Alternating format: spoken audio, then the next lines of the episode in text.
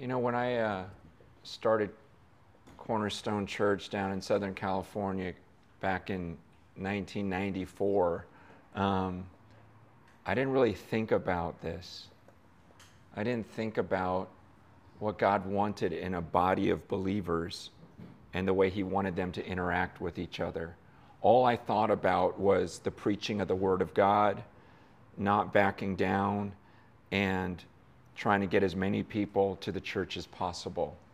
At that point in my life, I didn't think uh, seriously about what the Bible said about a body and how we're supposed to live like a family and, and about how we're all an extension of each other. And, and, and so, so now to start looking, so Aaron it would be like a, a like we're connected and so anything that, that hurts him should hurt me you know just like a finger or an arm or, or whatever else and to start looking at the body that way that that you know if god had it his way that's the way we would act. It, it's like man that's my brother that's my sister any pain she's going through i I'm connected to that. Any, any uh, victory she's going through, any joy, I would feel that. And, and we would sense that amongst one another so that we just never, we would never ditch a part of our body. Um, and if a part of our body is sick, we do everything to, to bring them, you know, restore them back to health and to take that, that pain away. And, and usually that pain's caused by sin or whatever else. And, and, and, and so we care for another, you know, confront one another when necessary, encourage each other, just, just everything, all the one another's in the Bible. And, and so what we're striving for is, is just that, is that, okay, how can we live this way? And um, the next eight weeks, we're going to focus on us as leaders and future leaders because I just believe everything rises and falls with leadership. Um, I, I have to look at my own life and go, man, how's my connection with God? Am I, am I walking closely with Him? You know, is, is it evident that, that, man, that I'm not just up here in the flesh trying to do something on my own? Is it, is it, is it, is it, is it obvious that God is with me? Am I living that type of life? And is my, my communion with Him that close? Um, because that's going to be passed on to other people.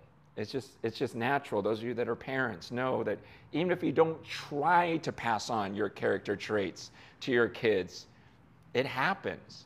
And so I always look at the leaders because I go, okay, how I am, it's gonna, it's gonna pass on to the church. And so if I get busy doing a bunch of stuff and I'm not communing with God, guess what our church is gonna start feeling like? Okay? And, and you as leaders are going to start thinking, because I'm going to be imposing that upon you in some ways. And in the same way in your life, as you start leading these other people, man, your, your character is going to be passed on, whether, whether, you, uh, whether you want to or not. And so the, the next eight weeks aren't so much like, okay, here's what you do, here's what you do, here's what. That's what we'll do during the second half of the sessions. But what I'm going to be talking about is the character side, because it's my belief that I would always rather have a godly leader than a good plan. Because you have a good plan with an ungodly leader, it's going to fall apart. But if you got a godly leader, even if he has a stupid plan, it just works still. I mean, that's, that's, that's what scripture is, right? I mean, it's, it's not about these great plans like, hey, let's go to the edge of the Red Sea. You know, it's about a, a, connection. You know, that leader has a godly connection, a relationship with God that even when he's in trouble, hey, just dip your staff in the water and watch what happens. Hey, just march around the city seven times. That'll work. You know, it's just why? Because you know God. Just get on your knees and you'll be able to call fire down from heaven. These aren't wise human plans. It's not like the, the, disciples got together and said, I got it. When everyone comes from other countries, let's just start talking in different languages. It wasn't this, this brilliant plan. It was a bunch of people coming in the presence of God and going, man, let's just seek Him. Let's just seek Him. Let's just try to become like Him. Let's, let's just follow His commands as closely as possible. And then let's see what happens. And suddenly it's like, man, fire falls down from heaven, right? And they start speaking in all these unknown languages, and people from other countries are going, what happened? And that's been my experience.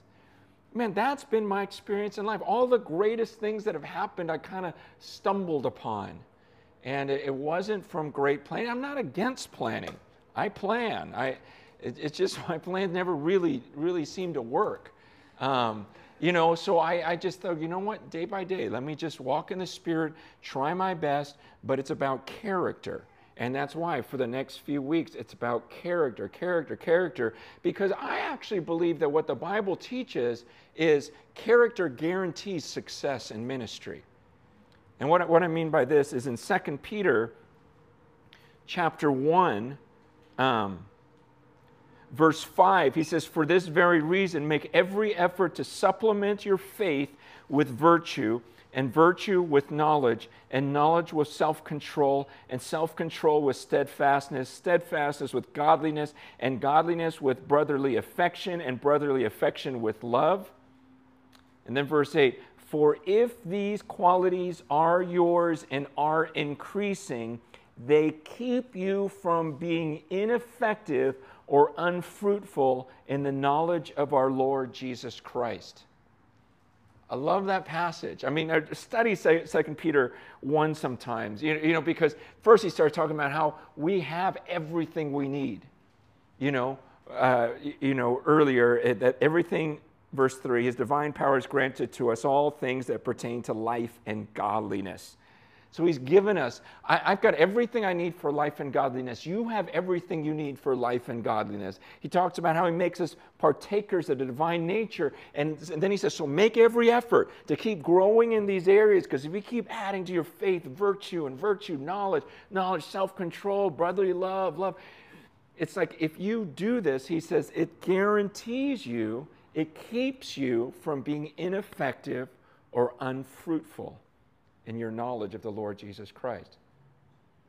See, a lot of times when we're not successful, we start planning and think, okay, maybe I should do this, maybe I should do this, maybe I haven't set this. And again, I'm not against all of that. I'm just saying what Scripture says is the guarantee is through character. So if there's, like, if any of you, if, if you really know God deeply, and you're pursuing this life of holiness as he's described in these areas, I don't really have to worry about you. Um, there's going to be fruit. Fruit's going to happen. It, it's like a, a healthy apple tree. It's going to produce fruit. It's just going to happen. Just, just get that tree healthy. You know, it's not like, make some fruit. You know, it's just, let's just get that thing healthy. And I mean, you know, people like that, it's, it's, it's almost eerie. Like wherever they go, things just kind of happen. They're not even trying. Meanwhile, you, you, we've all tasted the other side, right? Where you fight and you fight and you fight and nothing happens. And that's why it's like, okay, let me look at my life. Am I seeing this type of effectiveness for the kingdom? And if not, it's not, let me read a strategy book but let me look at my character for a little bit.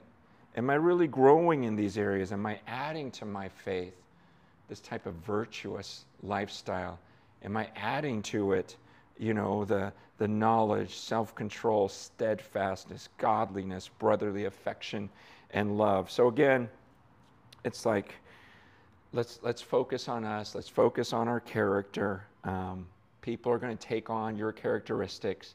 And so, these are kind of the eight things that we've kind of, there were seven, and I went to China and I learned some from the underground church there. I'm like, whoa, that's huge. So we added an eighth one. Um, there might be nine by the time we get there. But uh, it, it, these are just the things I go, gosh, this seems predominant in Scripture of what a leader has to be. And so we go with that because it's going to get passed on. And again, those with kids, man, isn't it crazy how your characteristics get passed on to your kids. And, and, and the times when your kids bug you, you go, oh, but I know why he's like that. That's, you know, like, like it's no, it, it's no, it, you know, like when my kids start acting a little arrogant, it's like, ah, oh, I know where they get that from. Lisa.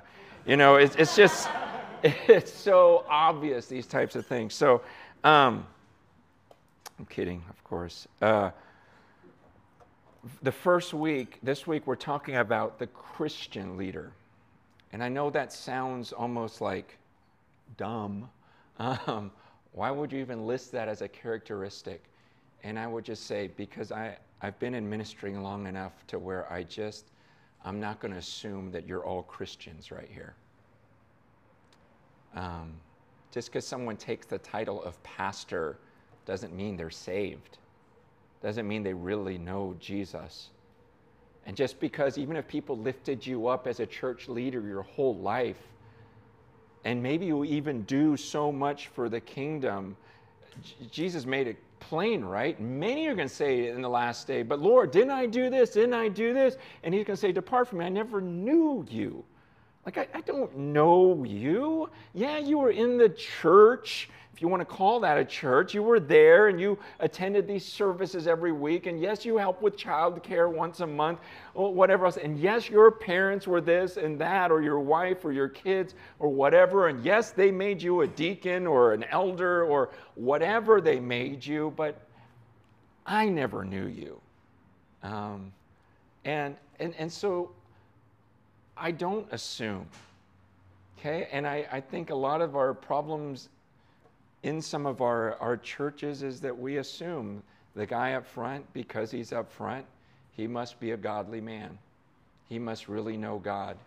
He must be a Christian. Otherwise, why would this be a Christian church? Um, and I think some of that, I, I got to say too, is some of us grew up in a time, or maybe we heard the gospel from someone who says, hey, pray this prayer accept Jesus into your heart, and you're going to heaven. I mean, this is how it happened to me, okay? I remember going to an outreach, and uh, I remember they said, if anyone doesn't want to go to hell, um, come forward. I remember going forward, and, uh, and they paired me up with this little old lady. I don't know her name, but I, I can still picture her, just little and old. And uh, and she said, Pray this prayer with me. I prayed that prayer.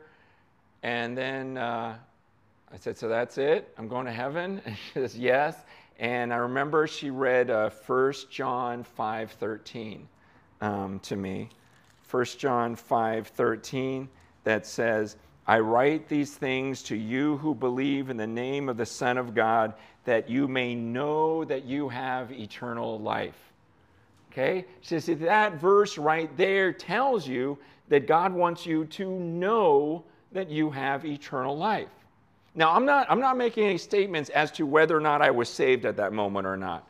Okay? This is not about that. Um, I don't know. I, I, I, don't know. I know I believe in him now. I know I'm in love with him now. I know he's everything to me now.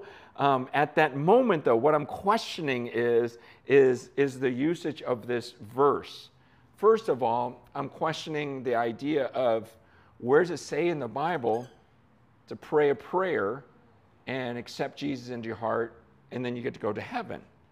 You know, I mean, they took uh, John 1, verse 12, yet those who received him, he gave them the right to become children of God, you know, or those who believed in name, he gave them the right to be called children of God. And so he says, so we receive him and we receive him through prayer. And, and again, I'm not saying we can't receive him through prayer. I'm not saying it's wrong to just say, you know, come to a point. I encourage people, gosh, if you really believe this, get alone. You know, just just come before God Himself and tell Him, Yes, God, I get it. I sinned against you. Oh, man, there's just so much garbage in my life, and, and I, I've rebelled against you. I get it. I deserve your punishment, but I believe you sent your son to die for me on that cross, and that wipes away everything. And I'm going to trust in him. I want him in my life. You know, I'm not saying that that's a bad thing to do. I encourage people to do it, but the proof of our salvation isn't that we just said those words. In fact, if you look at 1 John chapter 5 and that verse she read, and you read it in context of the whole book of 1 John, those who have read 1 John, I mean, what is 1 John doing all through this book? In chapter 1, verse uh, 6, it says, If we say we have fellowship with him while we walk in darkness, we lie and do not practice the truth. Okay, did you guys catch that? If we say we have fellowship with him while we walk in darkness, we lie.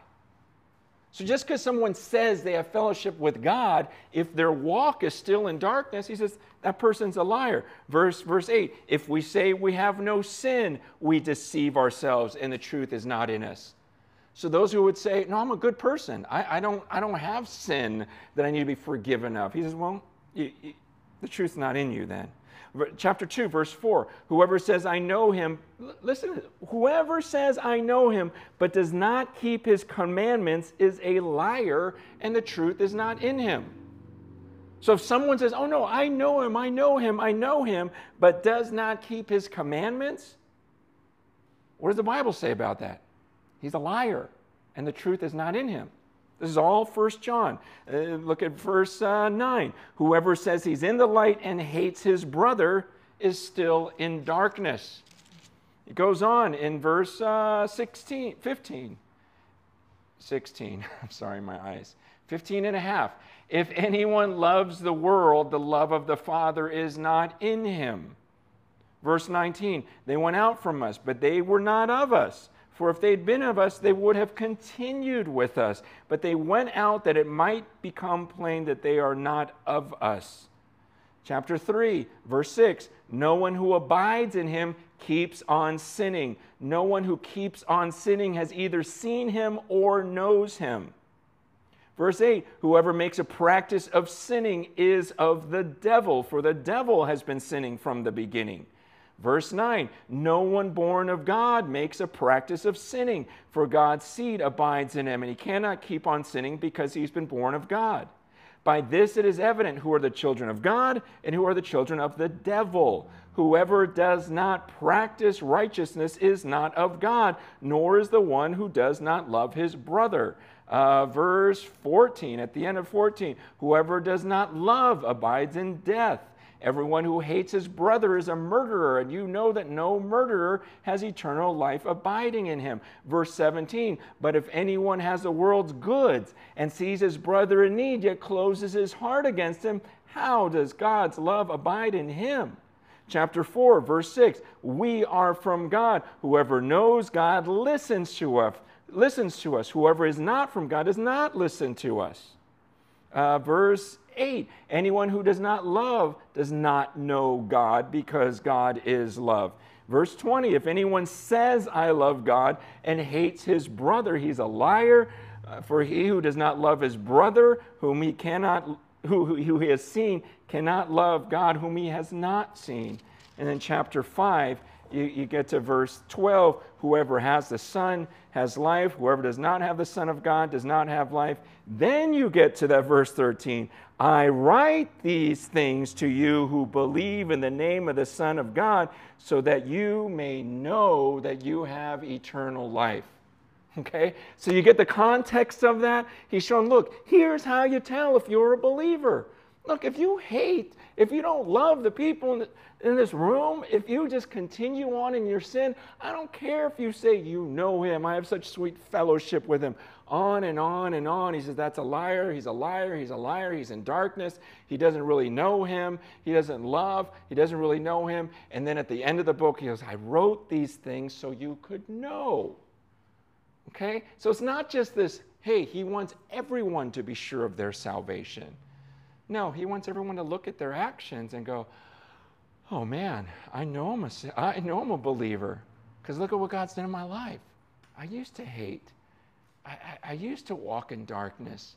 I used to be these things. And then God changed me. And now I've got this deep love for you guys. When I see people in need, it's like, man, I just want to care for them. It's like God changed something in my heart. And John says, Yeah, see, I write these things for those of you who believe. I, want you to know, I want you to be confident of it. But the confidence comes from all of everything he wrote in First John. So you go, okay, yes, I'm one of his. And so that's where I go, man, I don't want to be one of these preachers who just wants to give you assurance because you prayed a prayer. It doesn't seem like I see that in Scripture. Um, in fact, uh, this week we were reading in Jeremiah, right? Those of you who've been keeping up with the reading, and And in Jeremiah 6 and in Jeremiah 8, God gets angry at the prophets who keep saying peace, peace when there is no peace, right? Remember that? He's like, man, why are you telling them that they're good? Why are you telling them that no destruction's coming their way?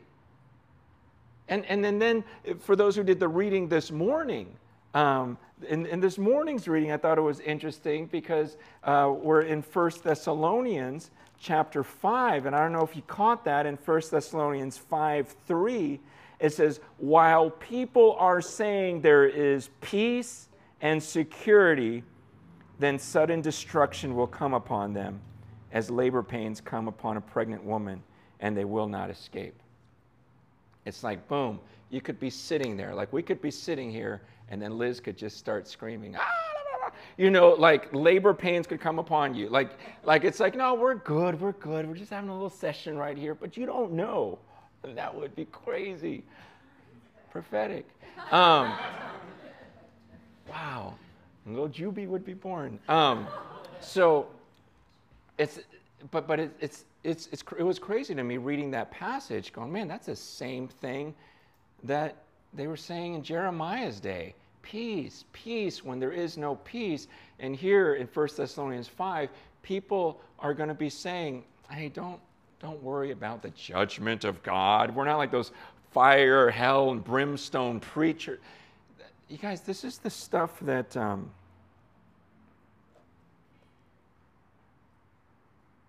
I don't know, it hit me pretty hard reading Jeremiah this week because God was telling Jeremiah, look, no one's willing to say this, but I'm telling you, say it. Throw it out there. Um, I love that we read through the Bible every year, and I know it's a lot of reading, but there's something about reading the whole counsel of God's Word. And I've heard from some of you, you know, every year when we get to, you know, the major prophets, it's like, ugh, judgment, judgment, you know, when is it going to end? Give me some good news. And, and you, when you read through the Bible every year, you see there's a lot of judgment in this book. I mean, I think it's majority judgment. Like there's more spoken about judgment than there is about the blessing. But if let's say let's say only half of it is judgment and half of it is, you know, reward, then why are 99% of sermons about forgiveness? You ever think about that? It's, it's because we don't want to talk about it. I don't want to talk about it. I'd like to say peace, peace you know, hey, everything's good. I want to just talk about that good side. But do you understand?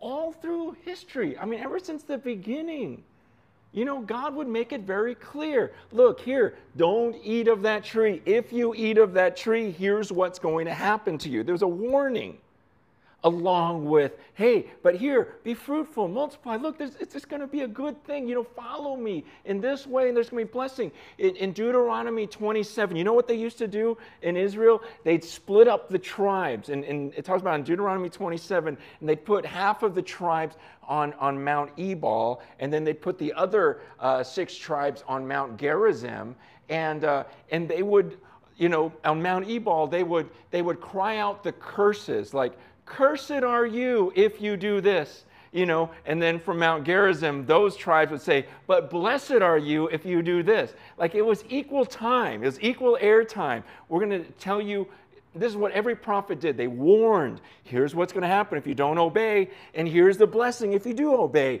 Here's what happens if you don't obey. Here's what happens if you do. It's always both, both. And then Jesus, you know, Luke 6 gets on the mountain, you know, on the Sermon on the Mount. And what does he do? Blessed are you, you know, blessed are the poor in spirit. Then it's woe to you when all men speak well of you, because that's the way they treated the false prophets. But blessed are you when they insult you and say all these terrible things about you. He's going back and forth, right? Blessed are you, cursed are you. Then you get to Matthew 25, right?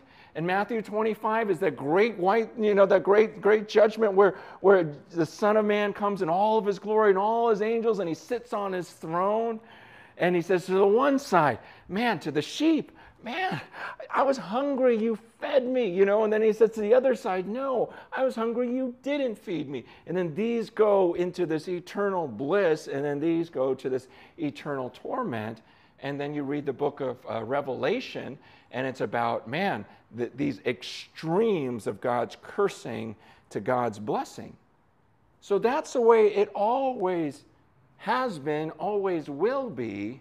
And yet we live in a time when we're told, let's not talk about judgment. And people, even self righteously, will go, well, I'm not one of those preaching the judgment of God guys. I'm more on the love side, you know? And I go, but the apostles seem to be loving, and they warned of God's judgment all the time.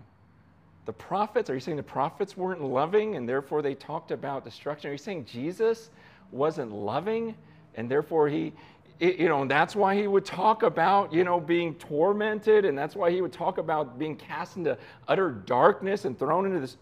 No, you got to understand the prophets, the apostles, Jesus himself, because they love, they warned even more deeply and more emphatically.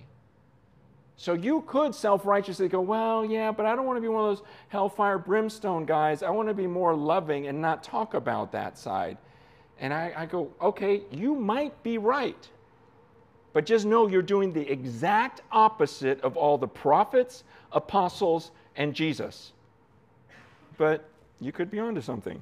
You, you know, it's just, let, us just face it, I don't want to talk about this.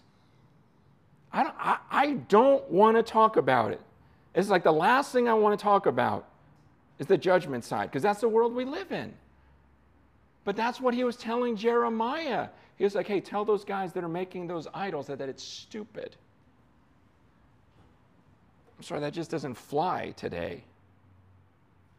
But the truth is, I bet you didn't fly back then either. This is what we're called to talk about. This is, this is nothing new. Um, I think it started with the serpent in the garden saying, Did God really say you're going to die if you eat of this? You know, and that same lie has been working for thousands of years, and our generation has totally bought into it to where it's like, hey, let's not talk about the negative consequences. Let's get rid of Mount Ebal. Let's get rid of Jesus' woes. Let's get rid of, you know, let's just jump to Revelation 22. You know, let's just talk about the good part or the part that we like. And I just don't believe it's the most loving thing. Um, and so that's why with salvation, I didn't want to just come up here and say, hey, as long as you call yourself a Christian, as long as you prayed your prayer at some point, as long as you went in the water and made some sort of confession, we're good. Man, I want to look at you and go, listen, you guys, people get into ministry for all sorts of different reasons. And people end up in church gatherings for all sorts of different reasons. But then there's those who know Him and really love Him from within to where we go, look, I don't care if all of you ditch God. Like, I know Him. I know Him. Like, I believe deep inside of me that Jesus really is the Son of God. He really did die on that cross. I'm ready to follow him. That, you know, in, in Acts chapter 2, you know, I think we have a great outline there where um, when Peter preaches his first sermon, and it says that the people were cut to the heart and say, What do we do? They're like, Okay, okay, I get it, Peter, I get it, Peter. We want this. Now, what do we need to do? You know, there in Acts 2 38 through 42, and he says, Repent. Repent and be baptized for the forgiveness of your sins, and you'll receive the gift of the Holy Spirit. But those three things repent, be baptized, and you'll receive the gift of the Holy Spirit. So there we have in that sermon, you know, stuff that's repeated all through the New Testament. Repent, be baptized, receive the gift of the Holy Spirit. And yet, when I was growing up, when we presented the gospel, we didn't talk about repentance, we didn't talk about baptism, and we did not talk about the Holy Spirit. Isn't that crazy? I mean, did that ever hit you? Like, wait, then who came up? I don't know. I don't know who came up with it, but we just kind of all bought into it. And I'm just going, wait, but repent is kind of a big deal. Um, that's what John the Baptist. That's his first words. You know, uh, Jesus, that was the first thing that he was saying repent, the kingdom of heaven's at hand. And, and then, you know, and then here's the first sermon by Peter. What's the first? Repent. It's this turning. And then, then you, even, you know, you, you, get to the last book of the Bible, even Revelation, uh, you know, Revelation chapter 2, verse, verse 5. Remember, therefore, where you have fallen, repent and do the works you did at first. If not, I will come to you and remove your lampstand from its place unless you repent. And um, verse 16, it says, Therefore, repent. If not, I will come to you soon and war against them with the sword of my mouth. This whole idea of repentance means you turn, right? Okay? It's, it's, it's a 180. You're living for yourself. Repent means to turn. You know, it's, it's I'm living for me, everything I want. Here's my dreams, here's my aspirations. I meet Jesus, and it's like, no, I'm following you now. I'm walking the other direction. And then, you know, so so it's it's you can't just keep living life the way you were living. You make a decision when you encounter Jesus and trusting him, believing in him. It's about saying, no, I, I, I've decided to follow Jesus. Okay? And that's why Jesus, when he called his disciples, he's like, follow me. It's a decision. I'm deciding to follow you. When he called his disciples, he didn't just say, pray a prayer and accept me in your heart as some sort of vague thing. It was like, no, literally follow me. Are you ready to die to yourself and follow me? And that's what the picture of baptism was. Um, baptism, we, we see a good explanation in 1 Peter chapter 3, the, the, the baptism we're talking about. 1 Peter 3, starting in verse 21. It says, Baptism, which corresponds to this, now saves you not as a removal of dirt from the body, but as an appeal to God for a good conscience through the resurrection of Jesus Christ.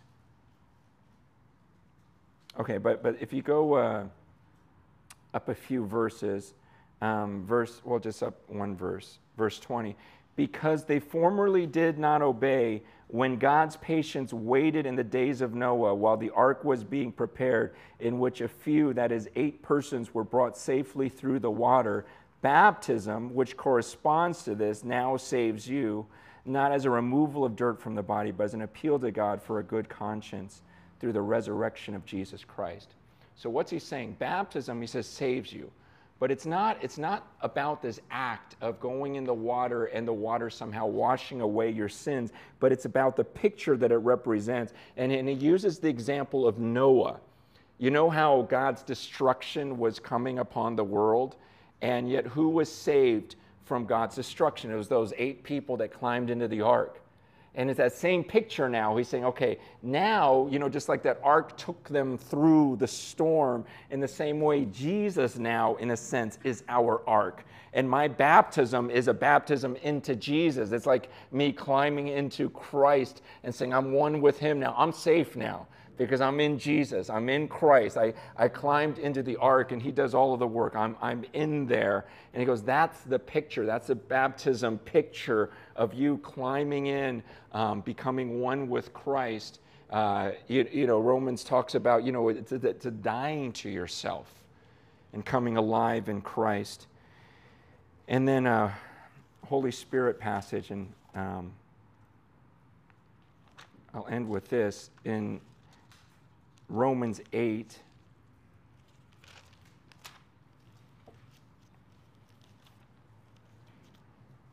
Romans 8, verse 9. You, however, are not in the flesh, but in the Spirit, if in fact the Spirit of God dwells in you. Anyone who does not have the Spirit of Christ does not belong to him. But if Christ is in you, although the body is dead because of sin, the Spirit is life because of righteousness. If the Spirit of Him who raised Jesus from the dead dwells in you, He who raised Christ Jesus from the dead will also give life to your mortal bodies through His Spirit who dwells in you. continues So then, brothers, we're not debtors, not to the flesh, to live according to the flesh. For if you live according to the flesh, you will die. But if by the Spirit you put to death the deeds of the body, you will live. For all who are led by the Spirit of God are sons of God. For you did not receive the spirit of slavery to fall back into fear, but you have received the spirit of adoption as sons, by whom we cry, Abba, Father. The Spirit Himself bears witness with our spirit that we are children of God, and if children, then heirs, heirs of God and fellow heirs with Christ provided we suffer with him in order that we also may be glorified with him. So, you see, something happens when we repent, decide to climb into the ark, which is Christ, through baptism, and we receive the Holy Spirit. Suddenly, internally, something happens where, and, and I, don't, I still don't know how to describe this, where he says, In your spirit you cry out, Abba, Father it's like this security that you have, like my kids have with me, where they just know that's my dad. I don't doubt that he's my dad, and I can climb up on st- wherever he is. I can go to dad, that Abba Father, and then this power that you have to where I don't have to live in my sin anymore. I, I, I can I can put it to death. I've got power over it. That's why you know in First John when he starts listing all of those things, he's like, man, you, I don't get it like you can't know him if you don't have if you just keep on sinning and it doesn't bother you. Like if it's just a lifestyle of sinning how can you say you know him? Because once the spirit enters in you he makes you a slave of righteousness. And and and you you you you you, don't live according to the flesh anymore. And so the reason why this is this is so huge is look when a person becomes a believer the Holy Spirit enters into if, if the Spirit of Christ isn't in you, like that passage says, you don't belong to Christ. Okay, so there's none of this, well, I'm a Christian, I just don't have the Holy Spirit. I know. He says, no, if you don't have the Holy Spirit, then you don't belong to Him. There's something about that's the seal, that's the proof. But when He enters into you, you change, like internally. That's why, like, when I gave my life to Jesus and my youth pastor, I remember him telling us things that we needed to do or change or whatever. He'd read from the Word. Like, he didn't have to beg me, right? I wanted it. I would pursue him, like, dude, tell me more. You know, like, I want to know more about God. I want this. Why? Because something happened inside. See, this is so, so big because I think a lot of times, don't you feel like you're forcing people? To do something they don't want to do. And those are the times where I go, man, we can waste a lot of time trying to force people to do something that isn't inside of them, that they don't want. Man, those of you that I know pretty well in this room, the reason why you're in this room, because I've seen that when I present the Word of God to you or someone confronts something in you, you actually want it. It's not like we're pressuring you when you're like, no, no, no, all right, fine, I'll do it. No, it's, it's, it's this desire. I'm not saying it's not difficult, but there's just your nature from the inside out. And I think in churches all the time, we waste a lot of time trying to get unbelievers to do Christian things. Versus, you know, that, that was the whole point of the parable of the soils. It's like, why am I pouring all this fertilizer and water on the sidewalk? It's not taking root. Why am I going over to the rocks and trying to create something and make something happen? Something might, you know, let me focus on the good soil. Because if I go to the good soil and I, you know, because Jesus is sheep, hear his voice. They know him and they follow him. So if you present that life giving word to some people, they're going to soak it up. We've all had that experience, right?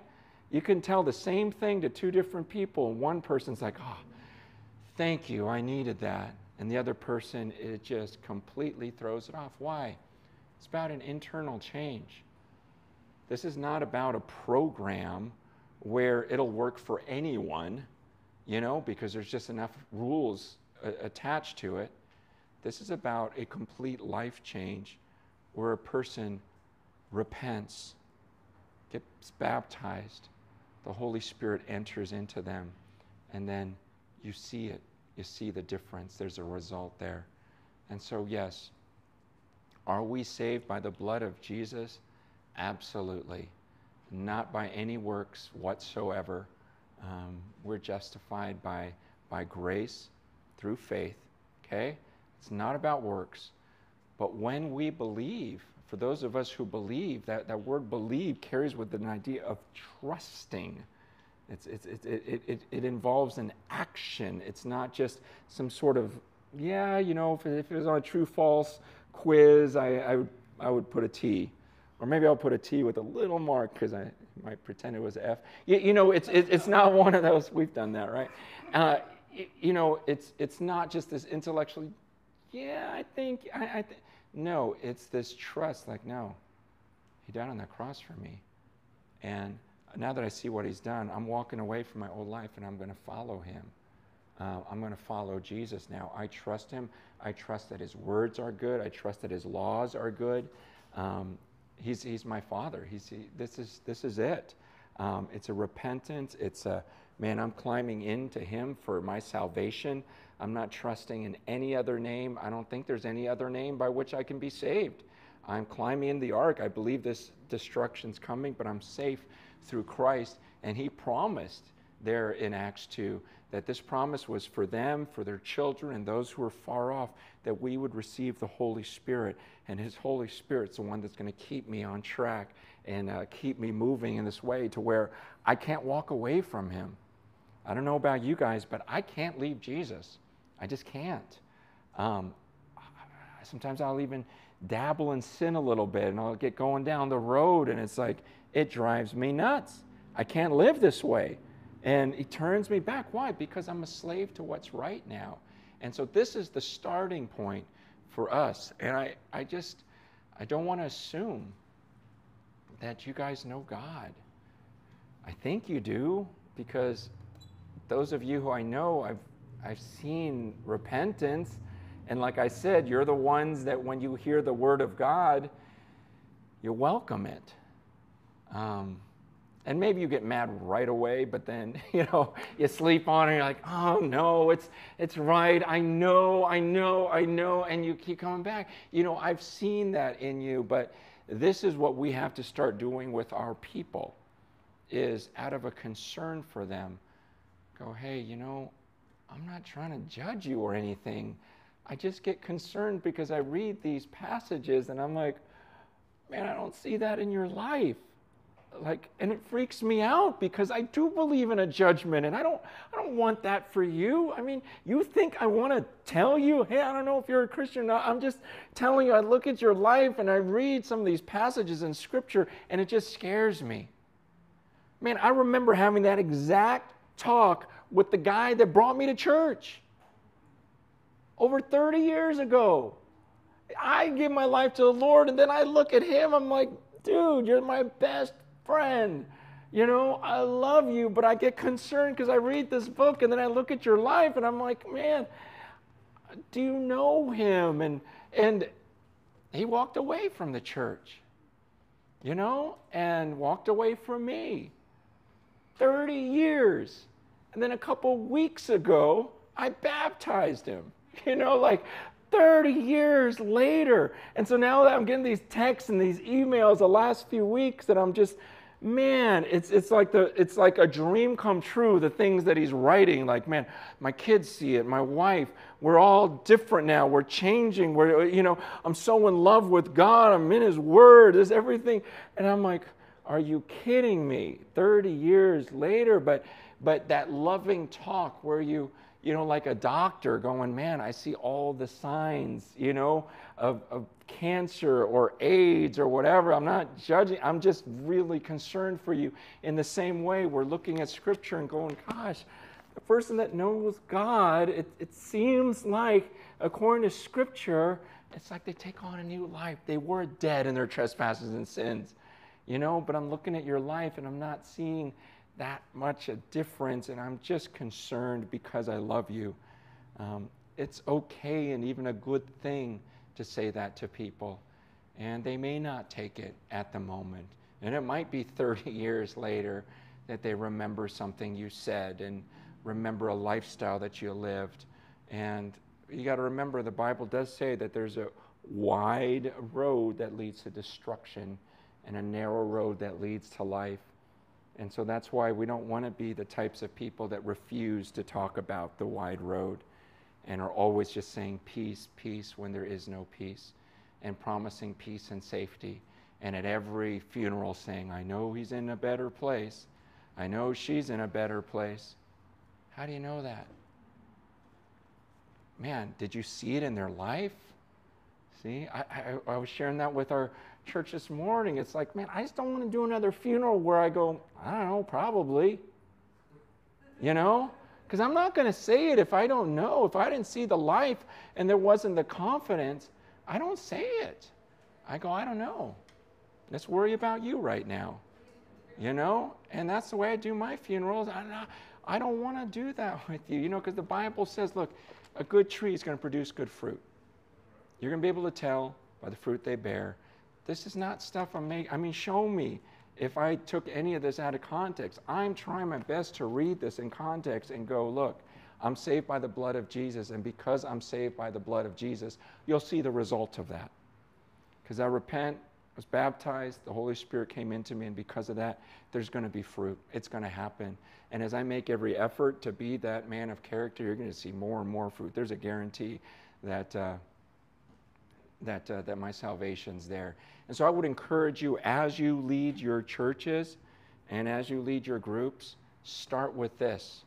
You got to start with salvation. I would encourage you, make sure you or one of your leaders has heard everyone's testimony in your church. That's a great way to start when you have them explain to you their relationship with God. Because I've heard some crazy things, you know, of why people think they're Christian whether the family they were raised in or some sort of crazy theology, but they can't quote one passage of scripture, you know? And so sometimes it's just good to hear someone's story. And at the end of it, it may be that God's calling you to go, Gosh, you put a lot of trust in your works, and I don't see that in Scripture. I'm not hearing about how Christ saved you and the cross, because maybe some people have just been taught about works and not about the cross. And there may be others who say, No, I prayed this prayer so I know I'm safe, I know I'm secure, even though there's been no life change and no proof of repentance anywhere. It's like, gosh, a great opportunity to start talking to them. Because if we don't start with being a Christian, then we're just trying to force people, you know, that don't have the Spirit of God in them to do things that may be nice and they may even want to do some of these things. But what Christ has called us to is to deny ourselves, pick up our cross, and follow Him. And that's not something you're going to pull off unless the Spirit of God is with you. And so, man, if any of you have doubts about your salvation, where you go, gosh, I don't know if I really know Him. And I don't, this is being in this room, this is not the ark, okay? It's like, oh, I'm with these guys, so I'm safe. No, it's about this, you know, you and Christ. And if you have questions or whatever, man, call me. This is the one group that I make myself available to, is the pastors and um, and our future pastors. I can't, you know, people ask for my number everywhere, and I'm like, no, no, no. Like, I, I don't have time to disciple you. I don't have time to meet with you. But with this group, this is my priority right now in life. To where if any of you go, man, I'm really struggling here, man, give me a call and I'll, I'll make it happen. Um, we'll get the time together because you're the future leaders of the church. You are the leaders of the church right now. And uh, let's get this stuff right. And then, um, then we'll move on with our people. So.